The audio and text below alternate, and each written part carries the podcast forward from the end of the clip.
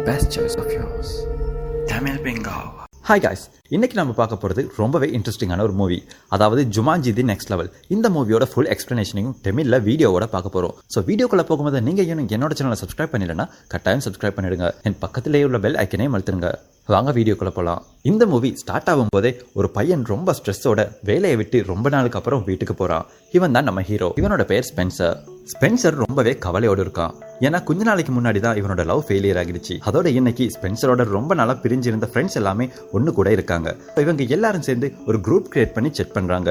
எல்லாருமே மாறி மாறி செக் பண்ணிட்டு இருக்கும்போது ஸ்பென்சர் மட்டும் ஆன்லைனே வரமாட்டேங்கிறான். ஸ்பென்சர் கிட்ட இருந்து எந்த ஒரு மெசேஜுமே வந்த மாதிரி இல்லை. அந்த குரூப்லேயே இருக்கிற ஒரு பொண்ணை தான் ஸ்பென்சர் காதலிச்சு ஃபெயிலியரும் ஆகிடுச்சு. ஸோ இவங்க எல்லாருமே நினைக்கிறாங்க அந்த ரீசனால தான் ஸ்பென்சர் ரிப்ளை பண்ணுற இல்லைன்னு. இவங்க தான் ஸ்பென்சரோட எக்ஸ் லவர் நேம் மார்தா. இந்த குரூப்ல இவங்களோட ஃப்ரெண்ட்ஸ் இன்னும் ரெண்டு பேரும் இருக்காங்க. ஒருத்தரோட நேம் பெத்தனி, இன்னொருத்தரோட நேம் ஆந்தனி. ஸோ மூணு பேருமே சேர்ந்து ஸ்பென்சர் ஃபோனும் ஆன்சர் பண்ணாம செட்டும் ரிப்ளை பண்ணாம இருக்கிறதால அவனை வீடு வரைக்கும் தேடி போயிடுறாங்க.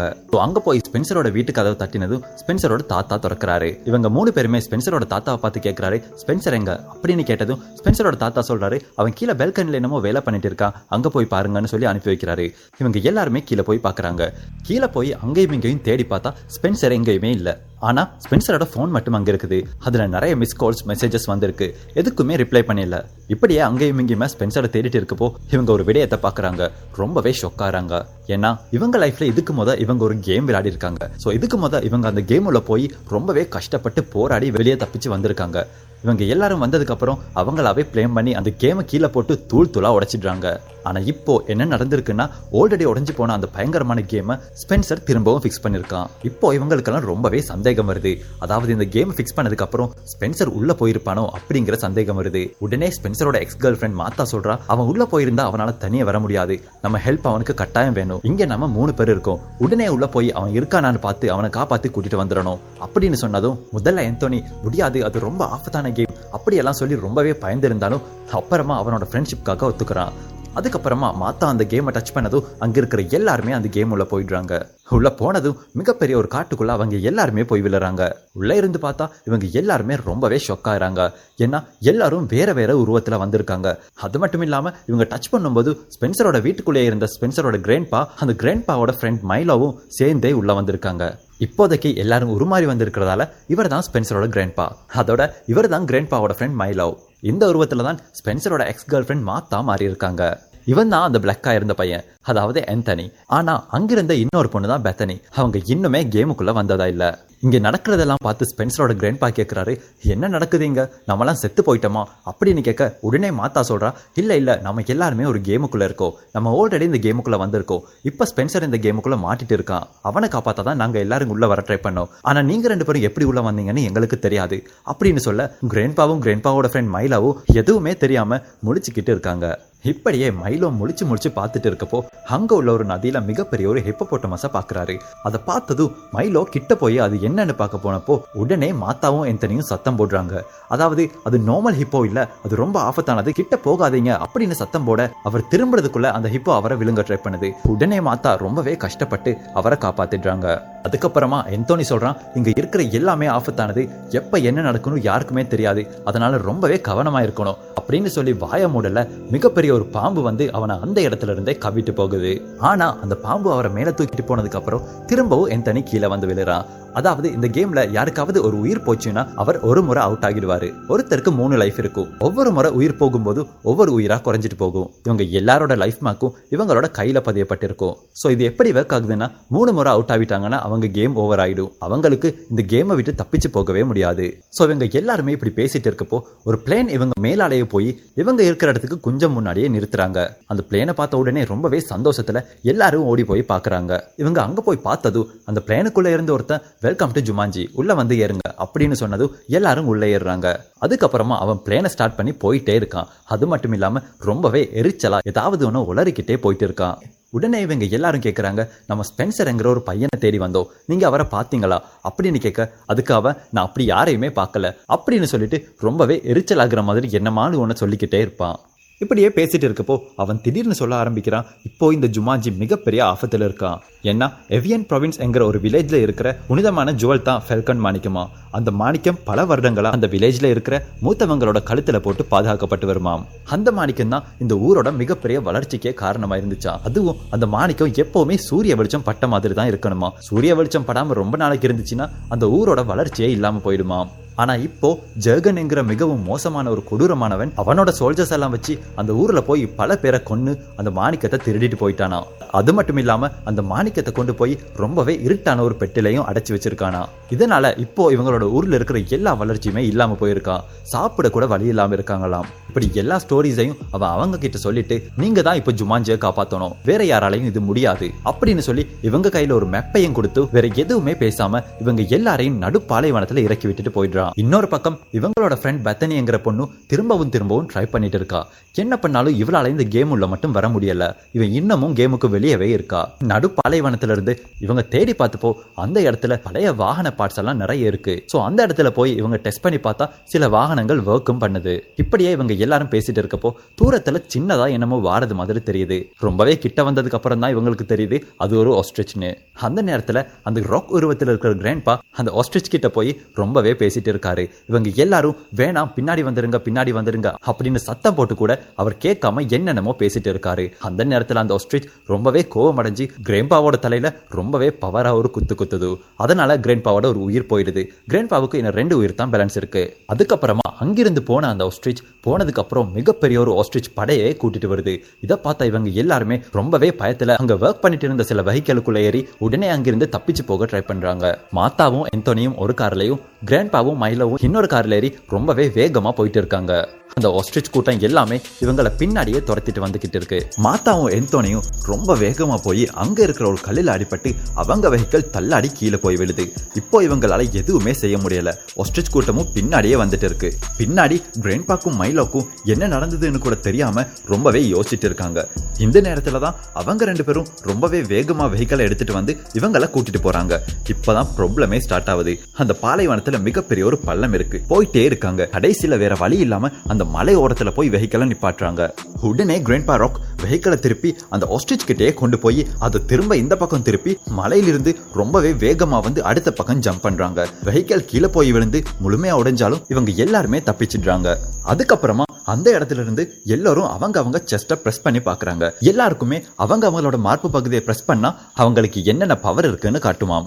அப்போது கிராண்ட்பா ராக்கோட பவரை பார்த்தா அதில் ஃபியர்லெஸ்னு இருக்குது. அதாவது எந்த பயமுமே இருக்காது. அதனால தான் இவ்வளவு தூரம் எந்த பயமுமே இல்லாமல் அவர் வந்து பாஞ்சிருக்காரு. அதுக்கப்புறமா இப்படியே எல்லாரும் அவங்க அவங்களோட பவரை செக் பண்ணிட்டு இருக்காங்க. பிறகு அந்த மெப்பை பார்த்து நார்த் சைடுக்கு போயிட்டு இருக்காங்க. இப்படி போய்கிட்டே இருக்கப்போ கிராண்ட்பா ராக்கும் மைலோவும் சம்மந்தமே இல்லாமல் சண்டை பிடிச்சிக்கிட்டு வராங்க. ஏன்னா உலகத்தில் இருக்கும்போது என்னமோ ஒரு பிசினஸ் பிரச்சனை இருந்திருக்கு. அந்த பிரச்சனையை கதைச்சி இவங்க ரெண்டு பேருமே அடிக்கடி சண்டை போட்டுக்கிட்டு இருக்காங்க. அதுக்கப்புறமா இவங்க அப்படியே நடந்து போயிட்டு தி ஓசிஸ் என்கிற ஒரு ஊரை அடையிறாங்க. அப்போ மாத்தா சொல்றா, இந்த கேமோட நெக்ஸ்ட் லெவல் இதுதான் அப்படின்னு சொல்ல எல்லோருமே ரொம்பவே களைப்பா ஐயோ இதையும் தாண்டணுமா அப்படின்னு புலம்புறாங்க. இன்னொரு பக்கம் பெத்தனி ஆல்ரெடி இந்த கேம் விளையாடின அவளோட ஃப்ரெண்ட் கிட்ட போய் நடந்த விடங்க எல்லாத்தையுமே சொல்றா.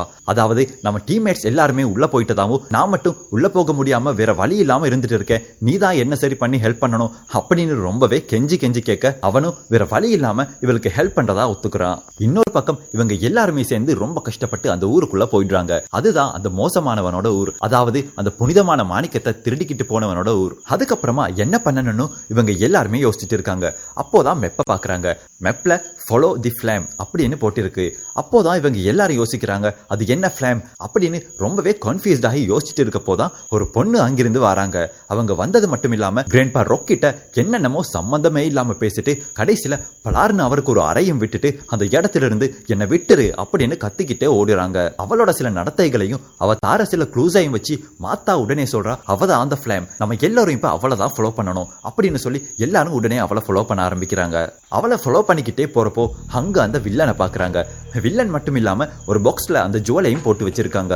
அப்போ திடீர்னு அங்க இருக்கிற லைட் எல்லாம் ஆஃப் ஆக ஆரம்பிக்குது. உடனே அந்த மோசமான வில்லன் அந்த இடத்துல ஒரு திருடன் வந்துட்டதாகவும் உடனே அந்த ஜுவலை பாதுகாக்கும்படியும் எல்லார்கிட்டையும் சொல்றான். அந்த நேரம் பார்த்து அந்த ஜுவல் பாக்ஸோட சாவியை யாரோ எடுத்துட்டு ஓடுறாங்க. உடனே கிராண்ட்பா ராக் அவனை பிடிச்சிடுறான். அந்த இடத்துல நல்ல பேர் வாங்குறதுக்காக கிராண்ட்பா ராக் சொல்றாரு, நான் திருடனை பிடிச்சிட்டேன் அப்படின்னு சத்தம் போடுறாரு. எல்லாருமே சேர்ந்து அந்த திருடனையும் பிடிச்சிடுறாங்க. அந்த ஜுவலை திருடிக்கிட்டு போனது ஒரு பொண்ணு, ஆனா உண்மையான பொண்ணு கிடையாது. ஏன்னா அந்த பொண்ணு தான் ஸ்பென்சர். இந்த கேமுக்குள்ள வரவங்க எல்லாருமே ஏதாவது ஒரு உருவத்துல இருப்பாங்கல்ல, அந்த பொண்ணு உருவத்துல தான் ஸ்பென்சர் மாறி இருக்கான். அவன் அந்த ஜுவலை திருட ட்ரை பண்ணதால அந்த வில்லன் அவனோட கழுத்தை வெட்டி அந்த இடத்திலேயே கொண்டு போடுறாங்க. இதனால ஸ்பென்சரோட ஒரு உயிர் போயிடுது. இன்னும் ரெண்டு உயிர் தான் பேலன்ஸ் இருக்கு. அதுக்கப்புறமா ஸ்பென்சர் கேம் அவுட் ஆயினதுக்கு அப்புறமா திரும்பவும் கீழே வந்து விழுறான். எல்லாருமே ஓடி போய் ஸ்பென்சரை மீட் பண்றாங்க. ஸ்பென்சர் கிராண்ட்பாவை பார்த்து உடனே கேட்கறான், ஏன் என்ன பிடிச்சு கொடுத்தீங்க? நான் ஆல்மோஸ்ட் அந்த கீயை கூட எடுத்துட்டேன். இப்ப பாத்தீங்களா என்ன நடந்துச்சுன்னு அப்படின்னு கேட்க கிராண்ட்பா சொல்றாரு, யாருக்கு தெரியும், எல்லாரும் திருடன் திருடன் கத்தினாங்க, நானும் திருடன் நினைச்சு பிடிச்சு கொடுத்தேன் அப்படின்னு நக்கலா பேசுறாரு. அதுக்கப்புறமா ஆந்தோனியும் மாத்தாவும் ரொம்பவே கோவத்தோட கேட்கறாங்க, உனக்கு ரொம்பவே நல்லா தெரியும் இந்த கேம் எவ்வளவு ஆபத்தானதுன்னு. அப்படி தெரிஞ்சும் எதுக்காக இந்த கேமுல திரும்பவும் வந்த, என்ன காரணத்துக்காக அந்த கேமை திரும்பவும் சரி பண்ண? எல்லாரும் பிளேம் பண்ணி தானே அந்த கேமை தூள் தூளா உடச்சு போட்டோம், அதுக்கப்புறம் கூட என்ன காரணத்துக்காக நீ உள்ள வரணும் அப்படின்னு ரொம்பவே கோவமா கேட்க அதுக்கு ஸ்பென்சர் சொல்றான், லவ் ஃபெயிலியர்னா நான் ரொம்பவே ஸ்ட்ரெஸ் ஆகிட்டேன், எனக்கு என்ன பண்றது ஏது பண்றதுன்னே தெரியல, உன்னை பார்க்கணும் போலவே இருந்துச்சு, அதனால தான் இப்படி ஒரு முடிவு எடுத்தேன் அப்படின்னு ஒரு முட்டாள்தனமான பதில சொல்றான். அதுக்கப்புறமா அவன் செஞ்சது தப்புதான் அப்படின்னு சொல்லி எல்லார்கிட்டையும் மன்னிப்பும் கேட்கிறான். இவங்க எல்லாருமே இப்படி பேசிட்டு இருக்கிற நேரத்துல திரும்பவும் கிராண்ட்பா ராக் கிட்ட அந்த பொண்ணு வாரா. வந்த உடனே அவ ஒரு விடயத்தை சொல்றா. அதாவது அந்த பொண்ணு சொல்றா, அவ வந்து இவங்க கிட்ட பேசிக்கிட்டு இருக்கிற விடயம் அவளோட ஹஸ்பண்டுக்கு தெரிஞ்சா ரொம்பவே பிரச்சனை ஆகிடுமா, அதனால விடயத்தை ரொம்பவே சீக்கிரமா சொல்றா. அந்த வில்லன் கபாபிக் பிரதர்ஸ் என்கிற ரெண்டு பிரதர்ஸ் கூட ரொம்பவே மோசமான ஒரு டீல் வச்சிருக்கானா, மிகப்பெரிய ஈவிலான ஒரு உலகத்தையே உருவாக்க போறானா. அது மட்டும் இல்லாம அந்த இடத்துக்கு அந்த புனிதமான ஜுவலையும் கொண்டு போறானா. இதுல ரொம்பவே ஆபத்தான விடயம் என்னன்னா, அந்த ஜுவலை கொண்டு போனா அந்த ஈவில் உலகம் ரொம்பவே சீக்கிரம் வளர்ச்சி அடைஞ்சிடுமா, அது இந்த ஜுமாஞ்சி உலகத்தையே அழிச்சிருமா. எல்லாத்திலையும் இருந்து நீங்க எல்லாரும் தான் என்ன சரி செஞ்சு இந்த ஜுமாஞ்சியை காப்பாற்றணும் அப்படின்னு சொல்லிட்டு அந்த இடத்துல இருந்தே ஓடி போயிடுறா. இதையெல்லாம் கேட்ட ஸ்பென்சர் சொல்றான், நம்ம இங்கிருந்து போகணும்னா நமக்கு ஏதாவது வெஹிக்கல்ஸ் வேணும், இங்க ஒட்டகம் மட்டும்தான் இருக்கு, நம்ம சில பேர் போய் இங்க இருக்கிற சில ஒட்டகங்களை திருடிக்கிட்டு வருவோம், மாத்தாவும் ஆந்தோனியும் ஃபிளேமை ஃபாலோ பண்ணிட்டு இருங்க அப்படின்னு சொல்லி வேறு வேற பிரிஞ்சு போறாங்க. அதுக்கப்புறமா இவங்க ஃபிளேமை ஃபாலோ பண்ணிட்டு இருக்கப்போ அந்த ஃபிளேம் ஒரு கேட்டுக்குள்ளால போறா. இவங்களும் அவளை ஃபாலோ பண்ணி அந்த கேட் உள்ள போறாங்க. அந்த இடத்துல ஜுமாஞ்சி பெரிட்ரி அப்படின்னு ஒரு பெரிய மரம் இருக்கு. அங்க உள்ள எழுதிருக்காங்க, அந்த மரத்துல இருக்கிற காய்களை பறிக்கணும் அப்படின்னு எழுதிருக்காங்க. இருந்தாலும் அது ரொம்ப கஷ்டமான விடயம். ஏன்னா அந்த மரத்துக்கு முன்னாடி இருக்கிற நீர்ல அதிகமா எலக்ட்ரிக் இருக்கு. அதுக்குள்ள இவங்க இறங்கினாங்கன்னா இவங்களுக்கு உடனே ஷாக் அடிக்க ஆரம்பிக்கும். இவங்க ரெண்டு பேருமே அந்த பழங்களை பறிக்கிறது எப்படி அப்படின்னு யோசிச்சுட்டு இருக்காங்க. இன்னொரு பக்கம் அடுத்தவங்க எல்லாருமே சேர்ந்து அந்த இடத்தையே உடைச்சி கெமல்ஸ் எல்லாம் இருக்கிற இடத்துக்குள்ளேயும் போயிடுறாங்க. யோசிச்சுக்கிட்டே இருந்தா எதுவும் நடக்காது அப்படின்னு சொல்லி மாத்தா ரொம்பவே வேகமா போய் பாஞ்சி அந்த மரத்திலையும் ஏறிடுறா. அதுக்கப்புறமா அந்த மரத்துல இருக்கிற காயையும் பறிச்சிடுறா. அந்த பழம் ரொம்பவே பாரமா இருக்கிறதால இவ தண்ணிக்குள்ளையும் விழுந்துடுறா. விழுந்த உடனே என்னமோ ஷொக் மாதிரி அடிக்க ஆரம்பிக்குது. இருந்தாலும் இவளுக்கு ஒண்ணுமே ஆவல. உடனே ஆந்தோனி இவளுக்கு கையையும் கொடுத்து மேலையும் ஏத்தி விடுறான். இப்போதான் இவங்க ரொம்பவே ஷாக் ஆறாங்க. அந்த கைப்பட்டதும் இவங்க கேரக்டர் மாறிடுது. அதாவது அந்த பொண்ணு ஆந்தோனியாவும் அந்த பையன் மாத்தாவாவும் மாறிடுறாங்க. அதுக்கப்புறமா தான் இவங்களுக்கே புரிய ஆரம்பிக்குது அந்த நீரோட பவர் மூலம் இவங்களோட கேரக்டரையும் மாற்ற முடியும்னு. அதுக்கப்புறமா இவங்க எல்லாரும் கெமல்ஸை திருடிட்டு வரும் வரைக்கும் கிராண்ட்பா ராக் வெளியே இருந்து பார்த்துட்டு இருக்காரு. அந்த நேரத்துல ஒருத்தன் வந்து கிராண்ட்பா ராக்கை ரொம்பவே கலாய்க்க ஆரம்பிக்கிறான். அப்போ கிராண்ட்பா ராக் அவனுக்கு சாதாரணமா தட்டின உடனே அவன் ரொம்பவே பவரா போய் ஒரு சுவத்துல அடிபடுறான். அவ்வளவு பவர் எப்படி வந்துச்சுன்னு கிராண்ட்பா ராக்குக்கே தெரியாது. அதுக்கப்புறமா இதை பார்த்ததும் ஒருத்தர் ஒருத்தரா கிராண்ட்பா ராக்கை அட்டாக் பண்ண ஆரம்பிக்கிறாங்க. ஆனா அத்தனை பேரையும் கிராண்ட்பா ராக் ரொம்பவே ஈஸியா தனியே இருந்தே சமாளிக்கிறாரு. அப்போதான் கிராண்ட்பா ராக்குக்கு தெரியுது இவருக்கு இந்த அளவுக்கு இப்படி ஒரு பவரும் இருக்குன்னு. அதுக்கப்புறமா உள்ள போய் பார்த்தா அந்த கிராண்ட்பாவோட ஃப்ரெண்ட் மைலோக்கு கெமல்ஸ் கூட பேச முடியுமா இருக்குது. உடனே மைலோவோட பவரை செக் பண்ணி பார்த்தா அவருக்கு அனிமல்ஸ் கூடயும் பேச முடியுமா. இதனால ரொம்பவே ஈஸியா அந்த கெமல்ஸ் கூட பேசி ஹெல்ப் கேட்டு எல்லா கெமல்ஸையும் வெளியே கூட்டிட்டு போயிடுறாங்க.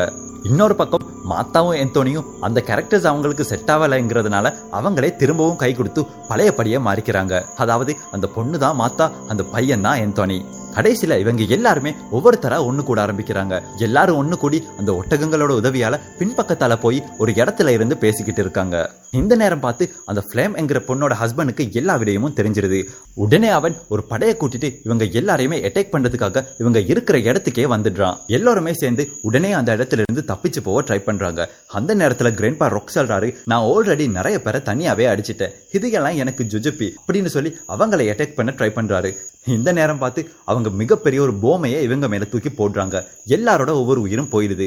எல்லாருமே ஒரு தடவை அவுட் ஆகி மேலிருந்து திரும்பவும் கீழே வந்து விழுறாங்க.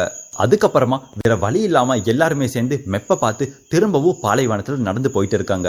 அந்த நேரம் கூட எப்பவும் போல கிராண்ட்பாவும் மைலவும் சண்டை பிடிச்சுக்கிட்டே இருக்காங்க. அதுக்கப்புறமா அவங்க ரெண்டு பேரோட சண்டை கூட ரொம்பவே பெருசாகுது. இந்த நேரத்துல ரொம்பவே கோபம் வந்த கிராண்ட்பா கடைசியில மைலோவுக்கு ஓங்கி ஒரு குத்து தான் குத்துறாரு. அவரோட பவரால மைலோவோட இன்னொரு உயிரும் போயிடுது. அதுக்கப்புறமா ரொம்ப தூரம் போய் சேர்ந்ததுக்கு அப்புறம் இவங்க ஒரு பாலத்தை பாக்குறாங்க. அந்த பாலத்துக்கிட்ட எல்லா கெமல்ஸையும் நிப்பாட்டி வச்சுட்டு இவங்க கொஞ்சம் தூரம் நடந்து போறாங்க. அங்க போய் பார்த்ததும் அந்த பாலத்தை எப்படி தாண்டதுன்னே இவங்களுக்கு தெரியல.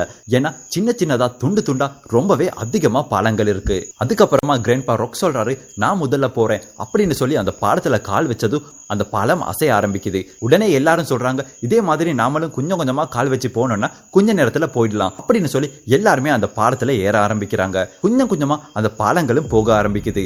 அதுக்கப்புறமா திடீர்னு அந்த குகையிலிருந்து மிகப்பெரிய ஒரு சத்தம் வருது. என்னன்னு பார்த்தா அந்த குகையிலிருந்து மிகப்பெரிய ஒரு குரங்கு கூட்டமே வந்து இவங்க எல்லாரையுமே துரத்த ஆரம்பிக்குது. மாத்தா தப்பான வழியில போறதால வேற எதுவுமே அவளால பண்ண முடியல. அந்த இடத்துல இருந்தே ஒரு குரங்கு மாத்தாவை பிடிச்சி கீழே தள்ளிவிடுது. மாத்தாவோட இன்னொரு உயிரும் போயிடுது. அதுக்கப்புறமா இவங்க ரொம்பவே கஷ்டப்பட்டு படாத பாடுகள்லாம் பட்டு இவங்க எல்லாருமே சேர்ந்து மறுபக்கத்துல இருக்கிற நிலத்துக்கு போயிடுறாங்க. மறுபக்கம் போனா கூட அந்த நிலத்துக்கும் குரங்கு எல்லாம் வந்துடுது. அதுங்க கிட்ட இருந்து எப்படி தப்பிக்கிறதுன்னு தெரியாம தள்ளாடிக்கிட்டு இருக்கப்போ ஒரு பையன் கருப்பு குதிரையில வந்து இவங்க எல்லாரையுமே காப்பாத்துறான். உடனே இவங்க எல்லாருமே அந்த பையனை பார்த்து கேட்குறாங்க, நீ யாரு, உன்னோட பேர் என்ன இப்படியெல்லாம் கேட்க அதுக்கு அந்த பையன் சொல்கிறான், நான் தான் எலெக்ஸ், உங்கள் எல்லாரோடையும் பழைய டீம்மேட், பெத்தனி தான் என்னை உள்ளே கூட்டிகிட்டு வந்தா அப்படின்னு சொல்கிறான். அதாவது கேமுக்கு வெளியிருந்த ஒரு பொண்ணு வர முடியாமல் இருந்துட்டு இருந்தா இல்லையா, அந்த பொண்ணு தான் கூட்டிகிட்டு வந்திருக்கா. அப்போது இவங்க எல்லாரும் கேட்குறாங்க, அப்படின்னா பெத்தனி எங்க அப்படின்னு கேட்க அதுக்கு அந்த பையன் சொல்கிறான், இந்த ஹோஸ்ட் தான் பெத்தனி, நம்ம ரெண்டு பேருமே கேமுக்குள்ளே வந்த உடனே பெத்தனி ஹோஸ்ட் உருவத்தில் தான் இருந்தா அப்படின்னு சொல்கிறான். அதுக்கப்புறமா மைலோ பெத்தனி கூட பேச ஆரம்பிக்கிறான். ஏன்னா மைலோக்கு எனிமல்ஸ் கூட பேச முடியும் இல்லையா. அதுக்கப்புறமா மைலோ ஒரு இடத்துல போய் தனியா இருந்து ரொம்பவே கவலையா யோசிச்சுட்டு இருக்கான். இதை பார்த்த கிராண்ட்பா ராக் மைலோ கிட்ட போய், என்ன ரொம்ப கவலையா இருக்க போல அப்படின்னு கேட்க அதுக்கு மைலோ சொல்றான், ஆமா நான் ரொம்ப கவலையா இருக்கேன், நான் உன்னோட ரொம்ப தப்பா நடந்துக்கிட்டேன், என்ன மன்னிச்சிரு, நான் அப்படியெல்லாம் சண்டை போட்டு இருக்க கூடாது இப்படியெல்லாம் சொல்ல உடனே கிராண்ட்பா ராக்குன்னு சொல்றாரு, இல்ல இல்ல உன்னோட மட்டும் பிழை கிடையாது, என்னோட பிழையும் நிறைய இருக்கு, நீயும் என்ன மன்னிச்சிரு அப்படின்னு கேட்டு ரெண்டு பேருமே சமாதானம் ஆகிடுறாங்க. அதுக்கப்புறமா எந்தோனி அந்த இடத்துல இருந்து ரொம்பவே புலம்பிக்கிட்டு இருக்கான். எந்தோனி சொல்றான், நம்ம எல்லாருமே சாவ போறோம், நமக்கு இந்த ஜுமாஞ்சிலிருந்து தப்பிச்சு போக முடியாது, ஏன்னா நம்ம உருவம் எல்லாம் சம்பந்தமே இல்லாதவங்களுக்கு தப்பு தப்பா வந்திருக்கு. அந்த ரொக்கோட உருவம் கிராண்ட்பாக்கு போயிருக்கு, மைலோவோட உருவம் கூட சம்பந்தமே இல்லாம இருக்கு, இப்படி எல்லாமே ரொம்ப தப்பு தப்பா இருக்கு. அது மட்டும் இல்லாம அந்த கிராண்ட்பா தன்னோட அவசரத்தால எல்லாத்தையும் செஞ்சு நம்ம எல்லாரோட உயிரையும் போக்கிக்கிட்டு இருக்காரு. இப்படி எல்லாம் ரொம்பவே புலம்பிட்டு இருக்கப்போ அவனோட கால் தட்டிப்பட்டு பின்னாடி விழுந்துடுறான். பின்னாடி விழுந்த எந்தோனி திடீர்னு எழும்பி ரொம்பவே சந்தோஷமா எல்லாரும் ஓடி வாங்க அப்படின்னு கத்துறான். எல்லாரும் ஓடி போய் அங்க பார்த்தா அந்த இடத்துல ஒரு மிகப்பெரிய ஆறு இருக்கு. இதுல என்ன ரொம்பவே சந்தோஷமான விடயம்னா அந்த குளம் நிரம்பி இருக்கிறதே எலக்ட்ரிக்கால கேரக்டர்ஸை சேஞ்ச் பண்ற அந்த வாட்டர் தான். அதுக்கப்புறமா ரொம்பவே சந்தோஷமா எல்லாரும் உள்ள பாயிடுறாங்க. உள்ள பாஞ்சது மட்டும் இல்லாம வெளியே வந்து தன்னோட கேரக்டர்ஸையும் சேஞ்ச் பண்ணி கொள்றாங்க. ஆனா மாத்தா மட்டும் அவளோட கேரக்டருக்கு அந்த உடம்பு ரொம்பவே ஸ்வீட்டா இருக்கிறதால அவ மட்டும் சேஞ்ச் பண்ணாம இருக்கா. அடுத்த எல்லாருமே சேஞ்ச் பண்ணி கொள்றாங்க. இப்போ அந்த ரொக்க உருவத்துல இருக்கிறது தான் ஸ்பென்சர், அதாவது நம்ம ஹீரோ, மாத்தாவோட எக்ஸ் பாய் ஃப்ரெண்ட். அதுக்கப்புறமா அந்த பிளாக் காய் அவனா தான் எந்தோனி மாதிரி இருக்கான். அந்த சைனீஸ் பொண்ணு உருவத்துல தான் கிராண்ட்பா வந்திருக்காரு. கிராண்ட்பாவோட ஃப்ரெண்ட் மைலோ குதிரை உருவத்துல வந்திருக்காரு. அதுக்கப்புறமா அந்த குண்டு பையனோட உருவத்துல தான் பெத்தனியும் இருக்காங்க. பிறகு இவங்க எல்லாருமே அங்கிருந்து போய் ஒரு குகையில ரெஸ்ட் எடுத்துட்டு இருக்காங்க. அந்த நேரம் பார்த்து அந்த ஹோஸ்ட் மட்டும் வெளியே இருக்கு, அதாவது மைலோ. இப்படியே மைலோ வெளியே இருந்துட்டு இருக்கப்போ கொஞ்சம் கூட்டம் அங்க வந்து மைலோவை பிடிச்சிட்டு போக ட்ரை பண்றாங்க. இதை பார்த்து அந்த சைனீஸ் உருவத்துல இருக்கிற கிராண்ட்பா உடனே அங்க வந்து மைலோவை காப்பாத்த ட்ரை பண்றாங்க. ஆனா அவங்க ரெண்டு பேரையுமே சேர்த்து பிடிச்சிட்டு போயிடுறாங்க. அவங்கள இவங்க பிடிச்சிட்டு போறத எலெக்ஸ் பார்த்துடுறான். எலெக்ஸ் உடனே உள்ள போய் எல்லார்கிட்டையும் சொல்றான், ஆனா அவசரப்படக்கூடாது, நாம இப்ப அவசரப்பட்டா நம்ம எல்லாருக்குமே ஆபத்து, நிச்சயமா அந்த வில்லனோட வேலையா தான் இருக்கும், நம்ம எல்லாருமே இதை பொறுமையா டீல் பண்ணணும் அப்படின்னு சொல்லி உடனே காப்பாத்தாம அந்த இடத்துலயே இருக்காங்க. கிராண்ட்பாவையும் மைலோவையும் பிடிச்சிட்டும் போயிடுறாங்க. அதுக்கப்புறமா இவங்க எல்லாருமே ஒரு பிளான் போடுறாங்க. அந்த பிளான் படி அவங்க எல்லாருமே அந்த இடத்துல இருந்து வேறு வேற பிரிஞ்சு பிரிஞ்சு போறாங்க. மாத்தாவும் ஸ்பென்சரும் ஒன்னா போறாங்க. பெத்தனி, ஆந்தனி அண்ட் அலெக்ஸ் இவங்க மூணு பேருமே வேறையா போறாங்க. இவங்க மூணு பேரும் கூட்டத்தோட கூட்டமா அந்த இடத்துக்குள்ள ரொம்பவே ஈஸியா போயிடுறாங்க. ஆனா மாத்தாவும் ஸ்பென்சரும் ரொம்பவே கஷ்டப்பட்டு பனி மலையெல்லாம் ஏறி தாண்டி கடைசியில அந்த இடத்துக்கு போய் அடையிறாங்க. இன்னொரு பக்கத்துல மைலோவை அடைச்சி வச்சிருக்கிற இடத்துக்கு எலெக்ஸ் போய் சேர்ந்துடுறான். அவன் மைலோவை பார்த்ததும் ரொம்பவே சந்தோஷத்துல அவனை காப்பாத்த கிட்ட போனதும் மிகவும் கூர்மையான ஒரு கத்தி அவனோட உடம்புல வந்து தாக்க அந்த இடத்துலயே எலெக்ஸோட ஒரு உயிர் போயிடுது. இருந்தாலும் எலெக்ஸுக்கு இன்னும் ரெண்டு உயிர் பேலன்ஸ் இருக்கு. தன்னோட ரெண்டாவது உயிரை வச்சு திரும்பவும் அதே இடத்துக்கு போயிடுறான். இப்போ எலெக்ஸுக்கு புரியுது, இந்த இடத்துல ஏதோ ஒரு மர்மம் இருக்கு, அதை தாண்டி போகணும்னா நம்ம என்னமோ பண்ணணும் அப்படின்னு சொல்லி எப்படி அந்த மைலோவை காப்பாத்தலான்னு யோசிச்சுட்டு இருக்கான். அதுக்கப்புறமா மாத்தாவும் ஸ்பென்சரும் ரொம்பவே கஷ்டப்பட்டு கிராண்ட்பாவை தேடி போயிட்டு இருக்காங்க. போனது மட்டும் இல்லாமல் கிராண்ட்பாவை கண்டுபிடிச்சி அவரை காப்பாற்றிடுறாங்க. திரும்பவும் அலெக்ஸ் ரொம்பவே கஷ்டப்பட்டு யோசிச்சு ஒன்று ஒன்றா ஸ்டெப் வச்சு மைலோவை காப்பாற்றுறதுக்காக போயிட்டு இருக்கான். இருந்தாலும் திரும்பவும் அவன் ஏதோ ஒரு பிழையை விட்டுடுறான். உடனே திரும்பவும் அந்த கத்தி அவனோட உடம்புல ரொம்பவே பவர்ஃபுல்லாக பட்டு அவனோட இன்னொரு உயிரும் போயிடுது. இப்போ அலெக்ஸுக்கு இன்னும் ஒரே ஒரு உயிர் தான் பேலன்ஸ் இருக்கு. அந்த ஊருக்குள்ளே சுற்றிக்கிட்டு இருந்த பெத்தனியும் ஆந்தனியும் அவங்க கையில் வசமாக மாட்டிக்கொள்கிறாங்க. இருந்தாலும் இவங்களுக்கு ஒரு ஐடியா வருது. அதாவது நாம தான் அந்த கபாபிக் பிரதர்ஸ், நம்ம ரெண்டு பேருமே உங்களோட எஜமானம் மீட் பண்ண தான் வந்திருக்கோம். எங்களுக்கு என்னமாலும் ஒன்று ஆச்சுன்னா உங்களோட எஜமா உங்கள் எல்லாரையுமே கொண்டு போட்டுருவாரு அப்படின்னு சொல்ல அவங்களும் பயந்து இவங்களுக்கு ரொம்பவே மரியாதை கொடுத்து இவங்க ரெண்டு பேரையும் அந்த வில்லன் கிட்ட கூட்டிட்டு போகிறாங்க. அலெக்ஸ் மூணாவது தடவை ரொம்பவே கஷ்டப்பட்டு மைலோவை காப்பாற்றிடுறாங்க. காப்பாற்றினது மட்டும் இல்லாமல் ரெண்டு பேருமே அந்த இடத்துல இருந்து தப்பிச்சு போயிடுறாங்க. இன்னொரு பக்கம் ஆந்தனியும் பெத்தனியும் அவங்க தான் கபாபிக் பிரதர்ஸ் மாதிரி நடிச்சுக்கிட்டு போய் வில்லனை மீட் பண்றாங்க. வில்லனும் இவங்க தான் அந்த கபாபிக் பிரதர்ஸ் அப்படின்னு நம்பிடுறான். ஆனாலும் இவங்க கிட்ட ஒரு கொஸ்டின் கேட்கறான். அதாவது உங்களோட சிஸ்டர் எங்க அப்படின்னு கேட்க இவங்க ரெண்டு பேருமே என்னன்னு தெரியாம முடிச்சிட்டு இருக்காங்க. எங்களோட சிஸ்டரா அப்படின்னு அந்த வில்லனை பார்த்து இவங்க ரெண்டு பேருமே கேட்க அதுக்கு அந்த வில்லன் சொல்றான், உங்க சிஸ்டர் இல்லாம இங்க வந்தீங்கன்னா இதுதான் கதி அப்படின்னு சொல்லி கத்தி எடுத்து அவங்கள வெட்ட பார்க்கும் போது உடனே மாத்தா உள்ள வந்துடுறா. மாத்தாவும் நடிக்க ஆரம்பிக்கிறா. உடனே மாத்தா சொல்றா, நான் தான் அவங்க சிஸ்டர், அவங்க ரெண்டு பேரையும் விட்டுருங்க அப்படின்னு சொன்னதும் அப்படின்னு சொன்னதும் வில்லனும் இவங்களை நம்பி விட்டுடுறான். சரியா இந்த நேரம் பார்த்து அவங்களுக்கு ஒரு லெட்டர் வருது.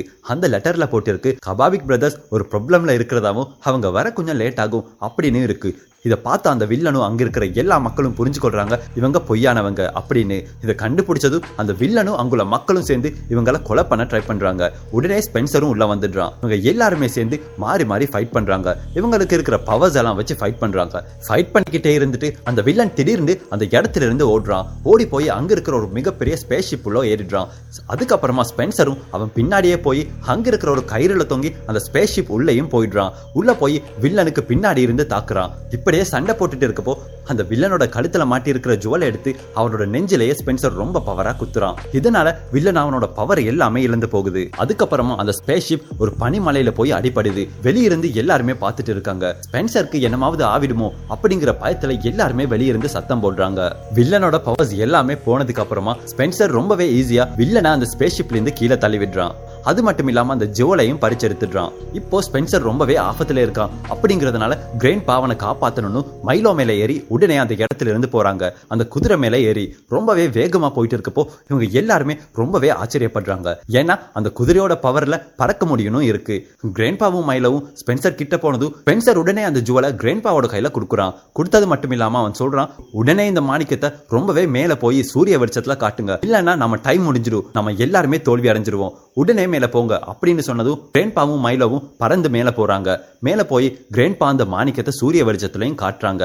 அந்த மாணிக்கத்துக்கு சூரிய வெளிச்சம் பட்ட உடனே அந்த இடமே வெளிச்சமாகுது. எல்லாரும் வின் பண்ணிடுறாங்க. எல்லாருமே ரொம்பவே சந்தோஷத்துல இருக்காங்க. அதுக்கப்புறமா அந்த ஜுமான்ஜியோட நடத்துனர் இவங்க கிட்ட வந்து ஜுமான்ஜியை காப்பாத்தினதுக்காக இவங்க எல்லாருக்குமே நன்றி சொல்றாரு. அந்த ஊரை இன்னும் வளர்ச்சியாக்கணும் அப்படிங்கறதுனால அந்த ஜெம்மையும் இவங்க கிட்ட இருந்து வாங்கி எடுக்கிறாங்க. ஆனா இப்போ இதுல ஒரே ஒரு கவலையான விடயம் இருக்கு. மைலோ ஆல்ரெடி ஹோஸ் உருவத்துல இருக்கிறதால அவனுக்கு எந்த உருவமுமே மாற முடியாம இருக்கு. மைலோ மனித உருவத்துல மாறாம அவனுக்கு உலகத்துக்கும் போக முடியாது. இப்படி இருக்க வேற வழி இல்லாம மைலோவும் அதை ஏத்துக்கிறான். இந்த உலகத்திலே அவன் சந்தோஷமா இருக்கிறதா சொல்லி இவங்க எல்லாருக்குமே குட் பை சொல்லிட்டு அந்த இடத்துல இருந்து பறந்து போறான். எல்லாருமே ரொம்பவே ஃபீல் பண்றாங்க. கிராண்ட்பா சொல்றாரு, நிச்சயமா இன்னும் ஒரு முறை உன்னை மீட் பண்ண நான் வருவேன். எத்தனை தடவை தான் நாம ரெண்டு பேருமே சண்டை பிடிச்சிருந்தாலும் இப்பவுமே நீ என்னோட பெஸ்ட் ஃப்ரெண்ட் அப்படின்னு ரொம்பவே ஃபீல் பண்ணி பேசிட்டு மைலோவை தவிர எல்லாருமே உலகத்துக்கும் போய் சேர்ந்துடுறாங்க. கடைசியில மாத்தா சொல்றா, அந்த கேமுல எவ்வளவோ கஷ்டப்பட்டோம், எப்பவுமே நீ என் கூடவே இருந்த, எனக்கு ஒரு பாதுகாவலனா இருந்த, எனக்கு நீ தான் எப்பவுமே சரியானவன் அப்படின்னு சொல்லி மாத்தாவும் ஸ்பென்சரும் திரும்பவும் சேர்ந்து கொள்றாங்க. அதுக்கப்புறமா அந்த நாள் நைட் இவங்க எல்லாருமே அந்த குரூப் சாட்ல பேசின மாதிரி அந்த நாள் ஒரு நைட் பார்ட்டியும் வைக்கிறாங்க. அந்த பார்ட்டில இவங்க எல்லாருமே ரொம்பவே சந்தோஷமா பேசிட்டு இருக்காங்க. இதுதான் இந்த மூவியோட கடைசி. அதோட இந்த மூவியும் முடிவடையுது.